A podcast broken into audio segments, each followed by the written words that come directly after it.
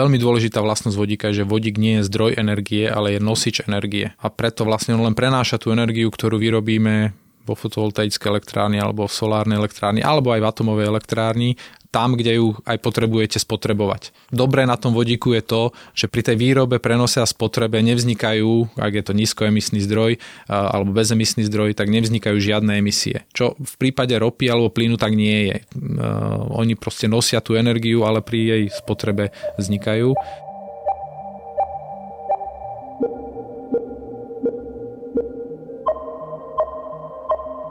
Vitajte pri Indexe, týždennom podcaste denníka SME o ekonomike, podnikaní a číslach, ktoré nás zaujali. Moje meno je Nikola Bajánová a dnes to bude o vodíku. Honba za znižovaním škodlivých emisí neobchádza jediný aspekt nášho života. Riešenia sa už roky hľadajú aj v spôsobe, akým prepravujeme seba či tovary. Ľudia jednoducho nezanevrú na pohodlnosť, cestovanie ani konzumný spôsob života a preto treba vymyslieť, ako aj dopravu spraviť zelenšou. Vodík aktuálne podľa viacerých štúdií ťahá za kračí koniec, no na Slovensku s ním po nástupe ministra hospodárstva Richarda Sulíka máme veľké plány. Hovorí, že nemôžeme zaspať a musíme sa chytiť príležitosti a preto sa aj my pozrieme na vodík ako pohon nielen do aut. Ako ho využívame dnes, ako vlastne funguje, čo potrebujeme na jeho rozšírenie a prečo ho tak veľmi Európa chce. Odpovedať bude predseda Národnej vodíkovej asociácie Peter Hegeduš. Podcast Index vám prináša spoločnosť EY, ktorá poskytuje komplexné služby v oblasti auditu daní, právneho, transakčného a podnikového poradenstva. Jednou z priorít EY je podpora slovenského podnikateľského prostredia, a to aj prostredníctvom súťaže EY Podnikateľ roka. Viac sa dozviete na webe ey.com/sk. Pán Hegeduš, začneme pri vás a pri tom, čo robíte a čo je to vlastne Národná vodíková asociácia, lebo ja sa priznám, že to teda evokuje niečo zriadené štátom, ale to asi nie je správna interpretácia. Národná vodíková asociácia je vlastne združenie právnických fyzických osôb, ktoré sa zaoberajú vodíkom a vodíkovými technológiami. Momentálne aktuálne máme asi 20 členov, väčšinou sú to právnické osoby z rôznych sektorov podnikania, od dopravy cez výrobu, cez chemický priemysel, malé, stredné podniky, veľké podniky, takisto univerzity a takisto aj niektoré výskumné vývojové centra. Čiže niečo ako máme napríklad Alianciu obchodu, kde sú združené rôzne obchody a rôzne podobné pridružené organizácie, tak vy to máte v oblasti vodíka. Áno, našim cieľom je vlastne podpora vodíka, vodíkového hospodárstva, vodíkovej ekonomiky. Takými nástrojmi na to, ako to robíme, je to, že sa snažíme komunikovať so štátnymi orgánmi pri formovaní legislatívy. Zároveň veľmi dôležitým prvkom Národnej vodíkovej asociácie, že sme sa začlenili do európskych štruktúr. Sme členom Hydrogen Europe, to je taká najväčšia európska asociácia týkajúca sa vodíka. Veľmi úzko spolupracujeme so spoločným podnikom Európskej komisie Hydrogen Europe, ktorý sa nazýva FHUE, je to taký šialený názov, ale v podstate znamená, je to spoločný podnik pre palivové články a vodík. Zároveň sme sa stali aj členmi Ázisko-Pacifickej vodíkovej asociácie, takže snažíme sa prostredníctvom týchto medzinárodných kontaktov prinášať všetky možné informácie, know-how, skúsenosti, ktoré sa týkajú vodíka a vodíkových technológií sem na Slovensko, aby sme ich vedeli aplikovať, aby sme ich vedeli využiť. Po prípade sa poučiť z chýb, ktoré sa už niekde v zahraničí stali, pretože Slovensko, veľmi úprimne musím povedať, že ešte do roku 2018 bola taká biele miesto na mape Európskej únie, čo sa týka vodíka. A my sa snažíme, aby sme neboli tým bielým miestom, aby sme sa stali plnohodnotným členom aj v tejto oblasti. Predtým, ako sa dostaneme k samotnému vodíku, ak si vieme, tak si trochu priblížme ten energetický mix na Slovensku. U nás sa väčšina elektrickej energie vyrába z jadrovej energie, alebo teda cez jadro. Potom tu máme fosílne paliva, spaľovanie, čo ja viem, biomasy. Nemáme tu taký vysoký podiel tých obnoviteľných zdrojov, tuším je to len nejakých 8%. Mal by sa zvýšiť až na nejakých 25%, ak sa nemýlim, až tá štvrtina by mala byť dosiahnutá už v najbližších rokoch, nehovoriac o tom, že Európska únia chce byť v roku 2050 uhlíkovo neutrálna. Keď tak zhodnotíme ten náš energetický mix na Slovensku, ako ho vy vidíte, ako ho vy vnímate? Slovensko má jedno špecifikum, nemáme more. Tým pádom využitie tých najlacnejších zdrojov energie, ktoré aktuálne sú obnoviteľných zdrojov energie, a to je vietor a solár, sú limitované našim prostredím tam, kde sme. Nehovoríme, že sa tu nedá nič spraviť, určite sa dá, ale sme limitovaní. Z toho teda vyplýva vlastne tá potreba mať tu aj iné zdroje energie a je veľmi chvályhodná snaha aj minulej, aj terajšej vlády vlastne dekarbonizovať sektor energetiky. Tým, že máme tieto dve jadrové elektrárne, jednu ešte teda relatívne rozpracovanú a dúfajme, že sa aj raz dokončí, tak môžeme považovať, že ten náš energetický mix je nízkoemisný. Aj keď teda mohli by sme potom argumentovať, že či jadrová elektrárne je nízkoemisná alebo nie, ale na prevádzku určite je. Takže ja to hodnotím tak, že my máme veľmi dobrú pozíciu z hľadiska začiatku. Nesmieme zaspať na vavrínoch, to znamená, že mali by sme sa snažiť maximálne využiť náš potenciál v obnoviteľných zdrojoch energie, akomkoľvek druhu, to znamená vietor, slnko, voda, biomasa, bioplyn, proste hocičo. S ohľadom samozrejme na životné prostredie a na naše špecifika, to znamená, že asi tu nebudeme mať 1000 MW vetra, 1000 MW soláru, ale to, čo môžeme, tak to využíme. A zároveň teda podporme prevádzku nízkoemisných zdrojov energie. A tie nízkoemisné zdroje energie sú u nás práve tie atomové. Ešte pre niekoho, kto tomuto nerozumie, je to podľa vás dobré mať teda tie jadrové elektrárne vo vysokom nasadení, lebo problém najväčší je pravdepodobne ten odpad, ktorý vôbec nevieme riešiť. A asi ho nejdeme ani vystreľovať do vesmíru, ako niektorí by radi. Nie som odborník na jadrovú energiu, ale z môjho 15 rokov pôsobím v energetike. Z môjho pohľadu jadrová energia je veľmi dobrá energia, ak sa nepokazí. To znamená, že nesmie sa pokaziť, ako sa to stalo či už v Černobyle alebo v Fukušime, to je jeden prvotný. Takže musí byť super bezpečná. To je vlastne najdôležitejšia vec pri stavbe a prevádzke jadrovej elektrárne. A druhý problém jadrovej energie je, že nevieme, čo s ňou po konci. My nevieme ešte, čo s tým jadrovým odpadom a v podstate to nie je vyriešené nikde na svete a zdá sa, že ani v najbližších dekáde to ani nebude vyriešené, takže treba si rozmysleť, že aké veľké percento tých jadrových elektrární máme. Na druhej strane na Slovensku musíme brať to, čo máme. Niekto niekedy v 60., 70. a 80. rokoch spravil rozhodnutie o tom, že postavíme dve jadrové elektrárne a budeme ich prevádzkovať. Tak ak ich tu už máme, tak sa musíme snažiť, aby boli čo najbezpečnejšie, aby sme z nich využili to, čo môžeme využiť. Ja úplne prapôvodne pochádzam z obnoviteľných zdrojov energie, takže ja by som nemal byť úplne nadšenec jadrovej energie, ale hovorím, že máme obmedzené možnosti na Slovensku, nie sme prímorský štát, nie sme na juhu Európy, takže musíme mať to, čo máme. Pýtam sa preto, aby sme si vedeli a aj naši posluchači si vedeli predstaviť tú pozíciu toho vodíka, o ktorom sa teda chceme rozprávať, lebo my sa tu zatiaľ rozprávame o výrobe energie pre domácnosti, firmy, pre jednoducho celý štát. Ale vodík sa momentálne hlavne asi skloňuje v súvislosti s pohonom. Ale teda budúcnosť vodíka ako toho energetického nosiča v slovenských reáliách je aká? Treba povedať jednu vec, že vodík je len nosič energie. Jedna je veľmi dôležitá vec z hľadiska Slovenska, že my v princípe takmer 95 alebo možno aj väčšie percento energonosičov dovážame.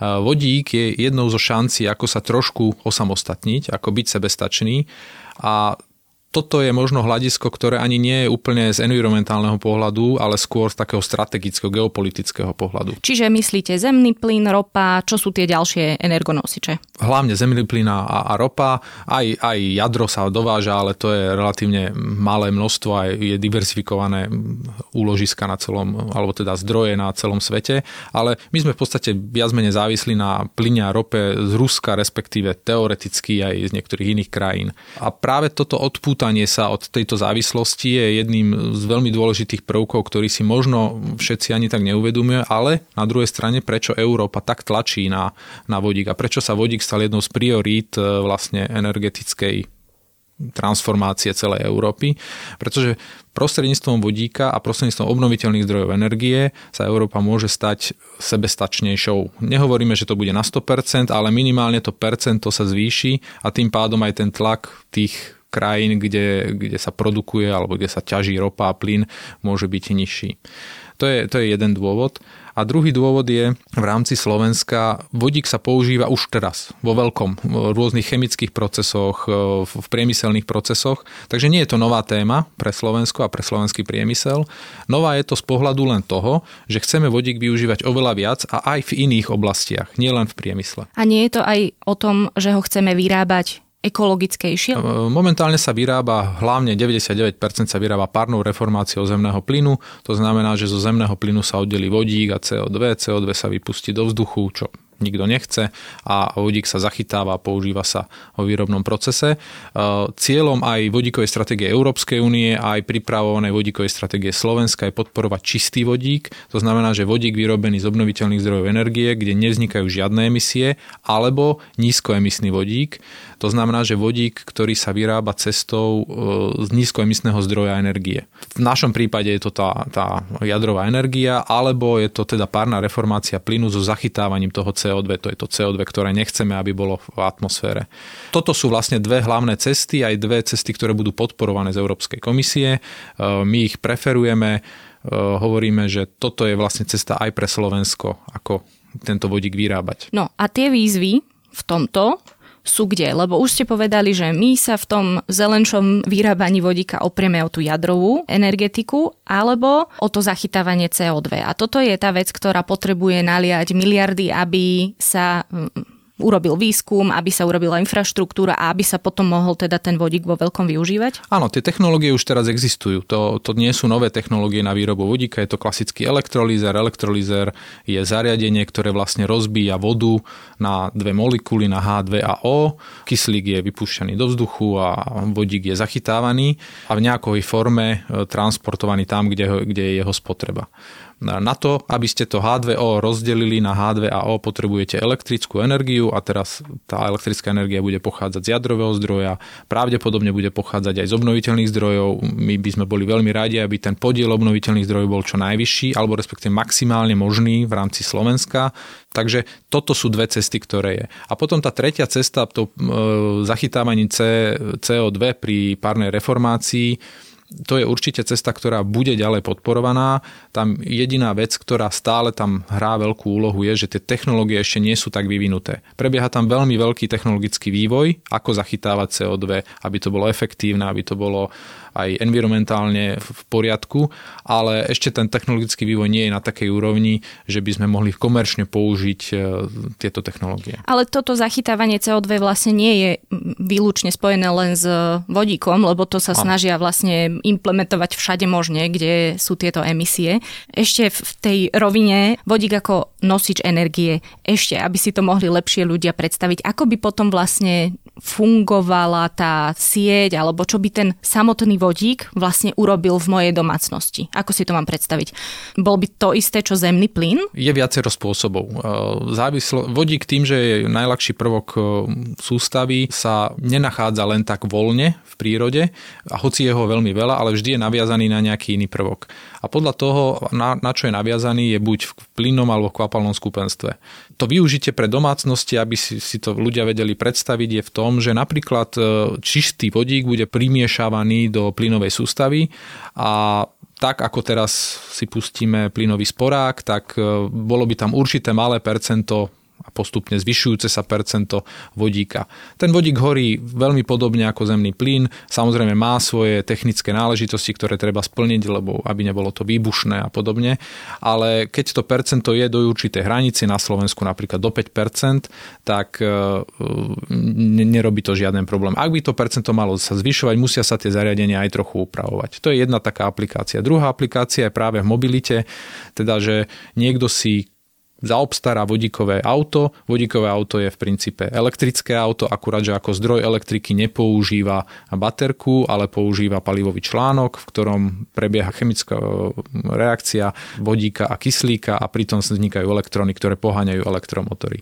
Takže to je ďalšia taká aplikácia, ktorá pre bežné domácnosti. A potom ďalšie sú aplikácie, ktoré sú už reálne teraz využívané v Nemecku, v Taliansku, kde človek má doma namiesto svojho klasického plynového kotla kotol, ktorý vie využívať aj vodík a on vlastne takisto má v sebe palivový článok a vyrába si teplo a elektriku, takže v podstate potrebuje len jednu prípojku na zemný plyn, v ktorej je určité percento vodíka. No a ako vždy, strašiakom vie byť aj náklad na produkciu. Už teraz sa o vodíku hovorí, že je drahý, no ak by sme ho chceli ešte zelenší, teda bezemisný, bol by ešte drahší. Tá cena sa pohybuje niekde medzi 2,5 až 5,5 eurami na kilogram. Ako to bude v budúcnosti, keď vieme, že do výskumu sa nalejú miliardy? Európska komisia hovorí, že sa suma bude pohybovať vo výške niekoľkých stoviek miliárd eur. Ak sa nemýlim, malo by to byť aj viac ako 400 miliárd eur. Cena vodíka pri výrobe veľmi závisí od ceny elektriky, ktorú vy používate na výrobu toho čistého vodíka. Tým, že ceny elektriky alebo ceny obnoviteľných zdrojov, z ktorých sa zelený vodík vyrába, neustále klesajú, je to hlavne vietor a slnko alebo veterná slnečná energia, tak aj cena vodíka ako základnej suroviny bude klesať. A aj klesá. Momentálne sa pri párnej reformácii, teda z toho, taký, my ho nazývame šedý vodík, to znamená ten emisný vodík, sa vyrába niekde na úrovni 1 až 1,5 eura za kilogram a z týchto zelených zdrojov je to tak, ako ste spomínali, 2,5 až 5. Závisí to od tej ceny elektriky. To je jeden prvok. Takže ak cena elektriky, tej základnej, ktorá bude používať na výrobu, bude nízka, tak aj cena vodíka bude nízka. To sa dá dosiahnuť v lokalitách, kde dobre fúka, kde dobre svieti a tam tá cena elektriky je významne pod súčasnou cenou elektriky. To znamená, že my vieme vyrobiť elektriku z vetra napríklad na pobreží Nemecka alebo vo všeobecnosti pri pobreží niekde na úrovni 20 až 25 eur za megawatt hodinu, čo je v porovnaní s aktuálnou trhovou cenou, ktorá je niekde okolo 50, 45 až 50, je to zhruba polovička. To je jeden faktor. Druhý faktor, ktorý je veľmi dôležitý, je rozsah technológií a vlastne množstvo, ktoré sa ich vyrába. Momentálne sa vyrába vlastne vodíkové technológie, hlavne elektrolizéry v nejakej úrovni, ale ten plán aj Európskej komisie do roku 2024 mať 6 gigawatov, momentálne sme možno na úrovni 1,5 až 2 gigawatov elektrolízerov a do roku 2030 to má byť 40 gigawatov. To znamená, že množstvo a teda jednotková cena toho elektrolízeru bude významne klesať. To súvisí aj s inými technológiami vodíkovými, a keď sa naštartuje masová výroba týchto vecí, takže jednotková cena bude významne klesať a tým pádom vlastne bude klesať aj cena toho vyrobeného vodíka. Je predpoklad, že niekedy v rozmedzi 2027 až 2030, možno aj skorej, uvidíme ako ten vývoj pôjde, bude vlastne cena vodíka pre bežného človeka, napríklad na plňacej stanici, rovnaká, ako by to bola cena fosílneho paliva v súčasnosti. To znamená, že bude to úplne na parite a to je cieľ vlastne Európskej komisie. Preto tam ide tých 400 miliárd alebo 400 plus miliárd eur do výskumu, vývoja a demonstračných projektov a potom aj do masovej výroby. To preto hovorím, lebo možno si niektorí ľudia teraz začali trhať vlasy, že koľko ja začnem platiť za trebárs energie, ak bude ten môj domáci energetický mix, alebo teda to celé, čo sa mi naleje do domácnosti, zelený. Každopádne nemusia sa to, čo hovoríte vy ľudia, bať. Čo sa týka tankovania, bude to, ak to teda bude, tak to bude v nejakom momente na úrovni fosílnych palív a v domácnostiach, ak to bude rozšírené, tak klesá cena. Tak, presne je to tak. Dokonca pri tých automobiloch je to už teraz tak, pretože teraz, ak by ste išli na čerpaciu stanicu, ktorá teda najbližšia vodíková je vo Viedni, tak natankujete 1 kg vodíka do toho svojho vodíkového auta za 9 eur a na ten 1 kg prejdete zhruba 100 kilometrov. Takže ak si to prepočítame na 1 kilometr, tak ten náklad na 1 kilometr je zhruba rovnaký ako pri benzíne. Teda poďme k tým samotným autám, keď už sa o nich rozprávame. Ja som na začiatku povedala, že podľa viacerých štúdií vodík momentálne ťaha za kratší koniec, lebo sa mu vyčítajú viaceré veci. Ale začneme pri tom dobrom. Čo je výhoda vodíka v automobiloch podľa vás? Ako som spomínal, vodík je elektromobil, takže aj dokonca aj v technickom preukaze má napísané elektromobil, takže netreba sa báť, že to je auto, s ktorým nemôžete ísť do garáže alebo niečo podobné. To je prvý moment. Takže jeho používanie je úplne bežné ako bežného vozidla. Jeho najväčšia výhoda je to, alebo kde sa vodík asi najviac aj uplatní v osobných vozidlách, sú vozidlá, ktoré sú ťažšie, väčšie, také veľmi populárne naše SUVčka, ktoré teraz každý chce a ktoré majú dlhší dojazd.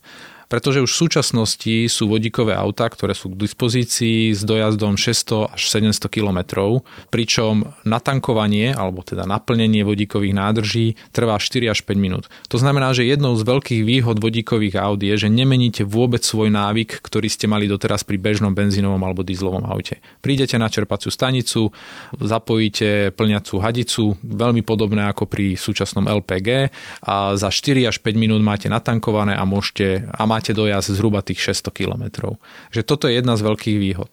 Čo je ešte na rozdiel od bateriek je to, že to auto je trošku ľahšie, pretože ono nemá vlastne tie baterky v sebe, má tam len palivový článok, ktorý vyzerá veľmi podobne ako motor a plus má nádrže vodíkové, ktoré sú trošku väčšie ako bežná klasická nádrž pre diesel alebo benzín. Ale v Košiciach tuším sa snažia nájsť práve palivovú nádrž, ktorá by mohla byť veľká asi ako tie, ktoré poznáme teraz. To je presne aj jedným z tých cieľov aj aktivity pána Sulíka alebo pána ministra je vlastne vytvoriť výskumno-vývojové centrum, čo je veľmi podstatné pre Slovensko. Aby sme v tom vlaku, ktorý teda už je, aj v tom automobilovom vlaku pre vodík, nehrali len nejakú tú rolu podružnú, ale aby sme sa pripojili k tomu výskumu, aby sme tam možno vymysleli niečo, čo môže byť celosvetovo veľmi úspešné.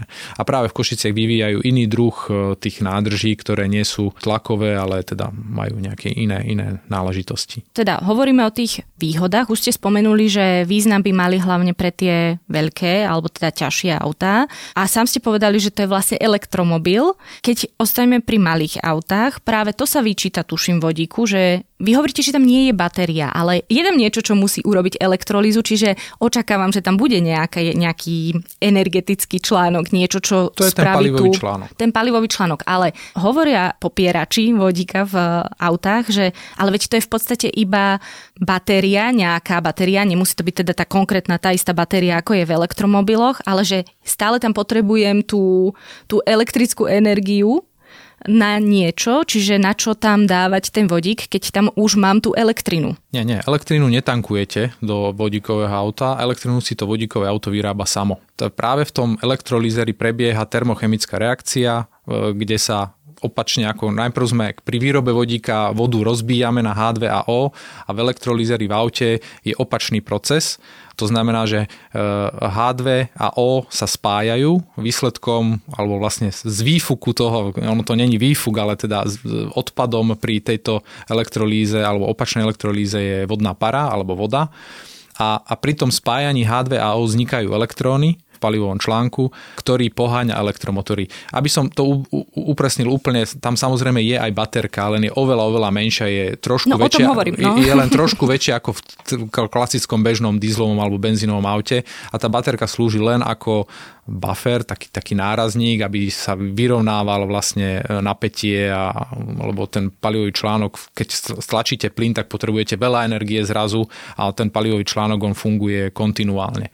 Ale v podstate ten rozdiel medzi baterkovým a vodíkovým autom je v tom, že kde tá energia je uložená. V baterkovom je uložená v baterkách, natankujete si ju alebo nabijete si ju na nabíjacej stanici alebo doma zo zásuvky a v vodíkovom aute je tá energia uložená v tom vodíku, ako v energonosiči, ktorý nasáva, a to auto nasáva vzduch z okolia a v palivovom článku prebieha termochemická reakcia, pri ktorej vznikajú elektróny a tie elektróny potom už poháňajú klasické elektromotory. Potom tu je taká štúdia, ako som spomínala, tých štúdií je momentálne hrozne veľa a veľa ľudí aj hovorí, že ak nejaká hovorí v prospech elektromobilov, tak je to elektromobilová lobby, ak niekto hovorí v prospech vodíka, tak je to zase vodíková lobby, ale keď na toto teraz zabudneme, tak je tu napríklad štúdia, ktorú si dal robiť presne Volkswagen a vychádzalo z nej, že palivový článok vlastne zožere toľko energie, že vám tá efektivita klesá na nejakých 25 až 35% pri vodíkovom pohone a že tá baterka vám vie vlastne akoby od nabitia až po to koleso zachovať nejakých 70 až 90%. Toto je vec, ktorú si predpokladám asi uvedomujú všetci, ktorí robia v tejto oblasti.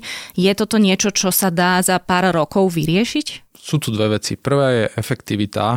Je to údaj, ktorý sa veľmi často uvádza, efektivita vlastne pohonu. Na konci dňa však toho užívateľa nezaujíma efektivita pohonu, pretože ak by ste zobrali efektivitu a vypočítali efektivitu percentuálne, efektivitu klasického spaľovacieho motora, tak tá je ešte nižšia.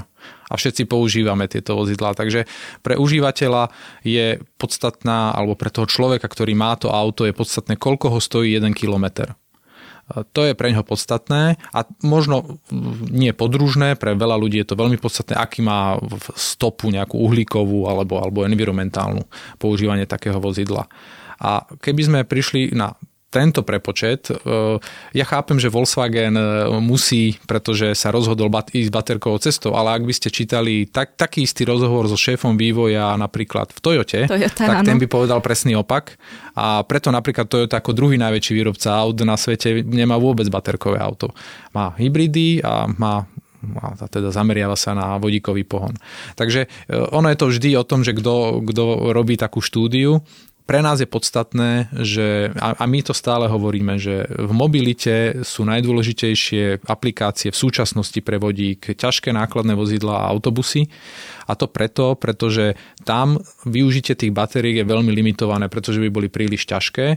A ťažké nákladné vozidlá a autobusy sú jedným aj z prvých a v najbližších niekoľkých rokoch budú aj veľmi dôležitým prvkom pri rozvoji vodíkovej mobility. Problém je aj ten, keď sú ťažké, tak ničia cesty. Toto si asi málo kto vie predstaviť, aké ťažké by bolo to vozidlo. Viem, že teraz je napríklad spor medzi Nikolou a Teslou, ktorí sa naťahujú, že ktoré nákladné auto bude vlastne tým vodcom v tom boji, a teda dôvodom, pre ktorý to zatiaľ vyzerá pre tú Nikolu lepšie, je, že tá elektrobatéria by bola extrémne ťažká. Presne tak. To je hlavný argument pre vlastne baterkové, pre vodíkové versus baterkové nákladné vozidlá. A v autobusoch je to veľmi podobné. Druhý ešte veľmi dôležitý argument je aj čas nabíjania, respektíve plnenia, pretože hlavne pri komerčných autách, to znamená, že nákladné vozidlá alebo nejaké dodávky, je veľmi podstatné, aby to vozidlo stálo pri tom čerpaní alebo nabíjaní čo najmenej, pretože ono má zarábať.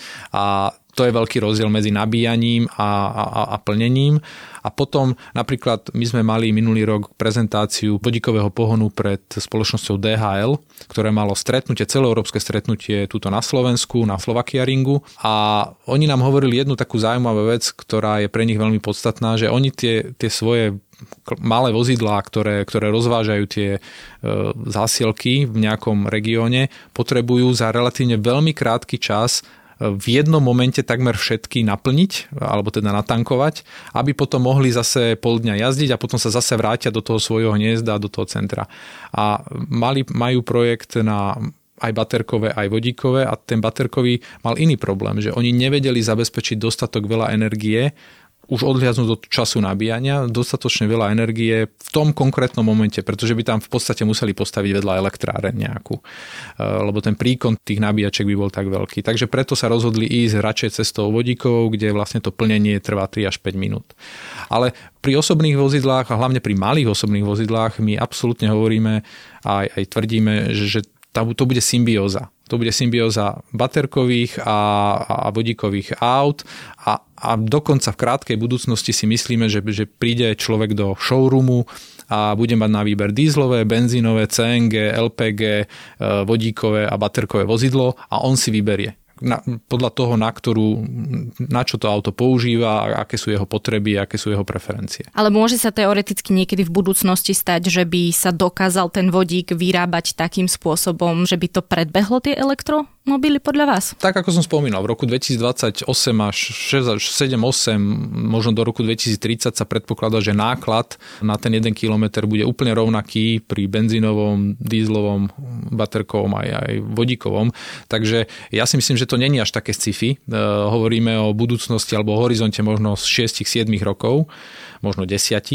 Takže ja si myslím, že to môže byť. Samozrejme, veľmi to závisí od rôznych ešte iných vplyvov, ale tak ako sa Európska komisia rozhodla, že chce dekarbonizovať, že do roku 2050 v podstate chceme mať neutrálnu dopravu, čo ináč neznamená, že nulovo emisnú, ale neutrálnu, tak bude to mix všetkých týchto zdrojov a proste trh ukáže, že ktoré aplikácie sú pre ktorý druh pohonu najlepšie. No a kde si ho natankujem, čo je teda problém infraštruktúry, ktorý na Slovensku teda vôbec nemáme, ale Sulík povedal, že teda teraz do toho ideme a začneme stavať aj vodíkové pumpy. Myslím, že ich chce postaviť nejakých až 6 v najbližších rokoch. Je toto reálne podľa vás? My veríme, že je. A práve sme veľmi radi, že tá iniciatíva prišla priamo z ministerstva. Tak na základe čoho si to myslíte?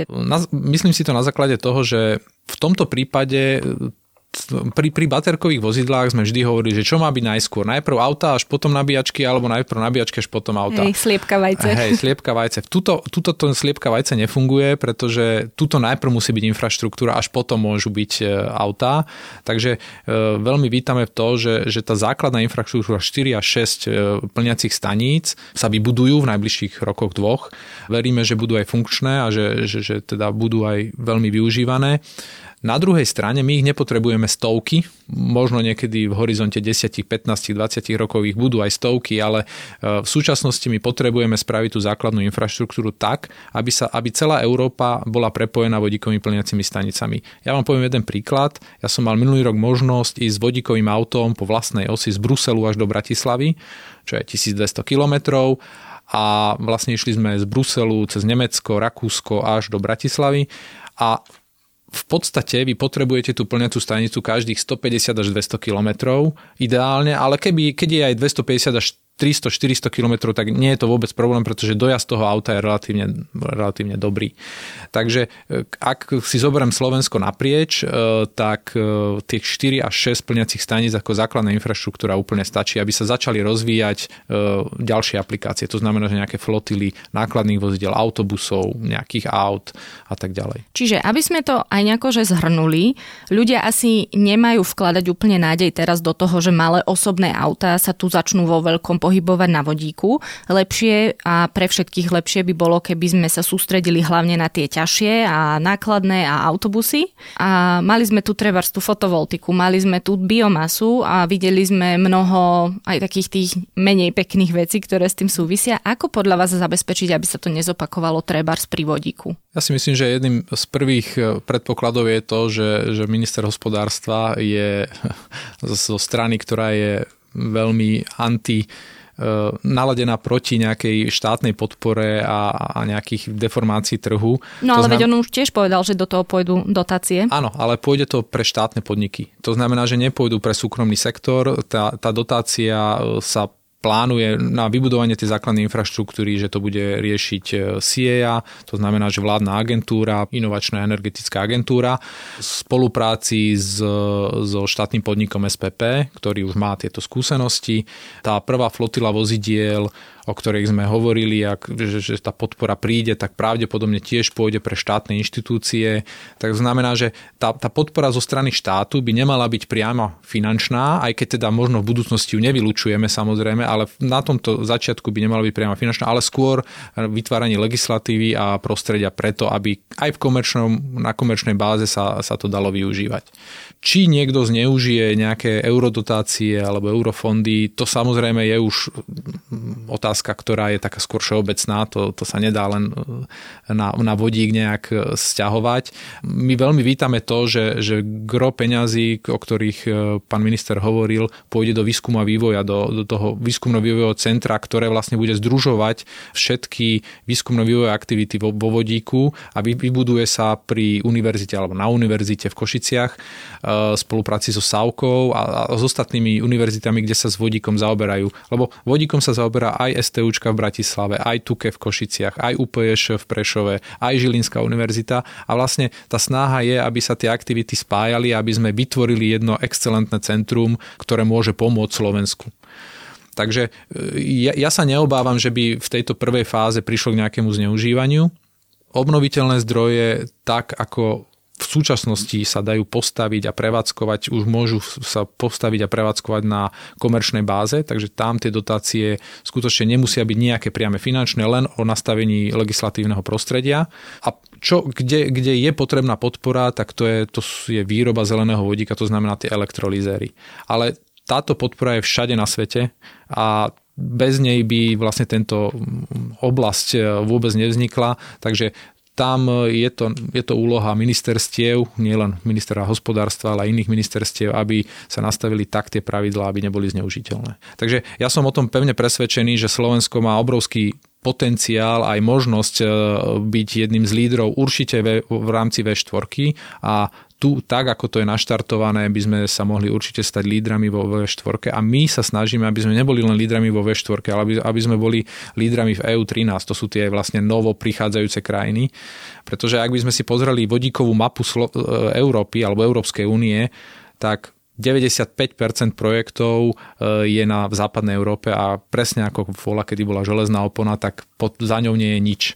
A ja verím, že to za ňou, za tú železnou oponu v tej EU13 budeme my lídri a staneme sa tými lídrami, či už technologickými, ale aj aplikačnými a budeme určovať trendy. Hovorí predseda Národnej vodíkovej asociácie Peter Hegeduš. Podcast Index vám prináša spoločnosť EY, ktorá poskytuje komplexné služby v oblasti auditu, daní, právneho, transakčného a podnikového poradenstva. Jednou z priorít EY je podpora slovenského podnikateľského prostredia, a to je prostredníctvom súťaže EY Podnikateľ roka. Viac sa dozviete na webe ey.com/sk.